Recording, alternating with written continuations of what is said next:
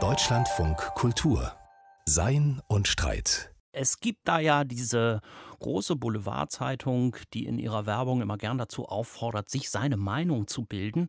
Die hat in der vergangenen Woche mal wieder so eine Online-Aktion gestartet. Was trauen Sie sich nicht mehr zu sagen, war da zu lesen und dann schicken Sie uns Ihr Video. Es geht also um die Meinungsfreiheit, von der heißt es in letzter Zeit ja häufig, dass sie durch Sprachregelungen oder sozialen Druck immer mehr in Gefahr gerate. Aber was genau ist eigentlich Meinungsfreiheit? Daniel Leuk macht sich dazu jetzt Gedanken in seinem philosophischen Wochenkommentar. Dem Wunsch, die Meinungsfreiheit zu verteidigen, liegt ein richtiger Impuls zugrunde.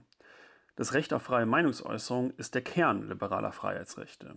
Nicht ohne Grund bringen es auch emanzipatorische soziale Bewegungen immer wieder gegen staatliche Zensurversuche oder Überwachungsmaßnahmen in Anschlag. Wenn es in den deutschen Feuilletons um Meinungsfreiheit geht, wird jedoch meistens ein sehr eingeschränkter Begriff davon zugrunde gelegt. Die einschlägigen Artikel verteidigen das Recht, seine Meinung zu sagen, ohne danach zu fragen, wie diese Meinung überhaupt zustande kommt. Die Meinung selbst wird als vorpolitisch und vordiskursiv vorausgesetzt, als sei sie immer schon vor dem Eintritt in die soziale Interaktion vorhanden, man hat sie einfach irgendwie. Gegen einen solchen verkürzten und deshalb falschen Begriff von Meinungsfreiheit wendet sich Hegel, wenn er in seiner Rechtsphilosophie gegen ein bestimmtes Verständnis von Pressefreiheit polemisiert. Pressfreiheit definieren als die Freiheit zu reden und zu schreiben, was man will, so Hegel, gehört der noch ganz ungebildeten Rohheit und Oberflächlichkeit des Vorstellens an. Roh und oberflächlich ist diese Vorstellung, weil die Freiheit von Zensur nur eine leere und abstrakte Freiheit bleibt, solange sie nicht die Frage der Freiheit der Meinungsbildung aufwirft.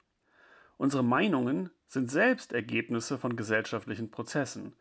Wir werden geprägt von unserer Erziehung, dem Austausch mit Familie und Freundeskreis, den Medien und allgemein den vorherrschenden Ideen und Vorstellungen. Wirklich frei ist unsere Meinung erst, wenn auch diese Prozesse frei sind.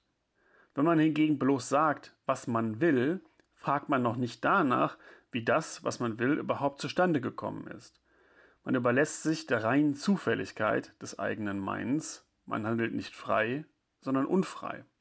Wirkliche Meinungsfreiheit ist also die Freiheit, an sinnvollen Meinungsbildungsprozessen teilnehmen zu können.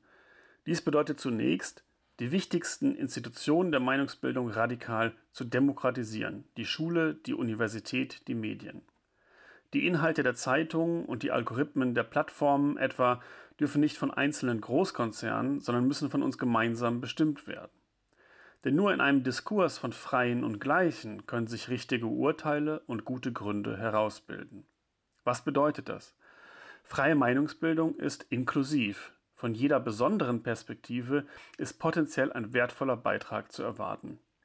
Daraus folgt, ausgeschlossene Positionen einzubeziehen, marginalisierte Stimmen zu verstärken und verschüttete Wissensformen zu entbergen. Freie Meinungsbildung ist egalitär.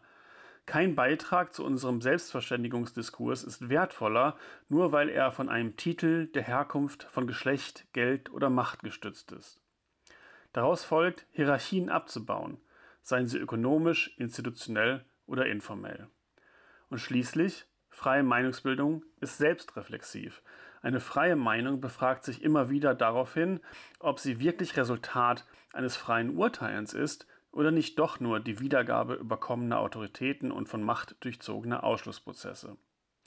Teil des Kampfes um die Befreiung unserer Meinungsbildungsprozesse ist auch, dass sich Menschen in Machtpositionen gefallen lassen müssen, dass ihnen öffentlich und auch lautstark widersprochen wird.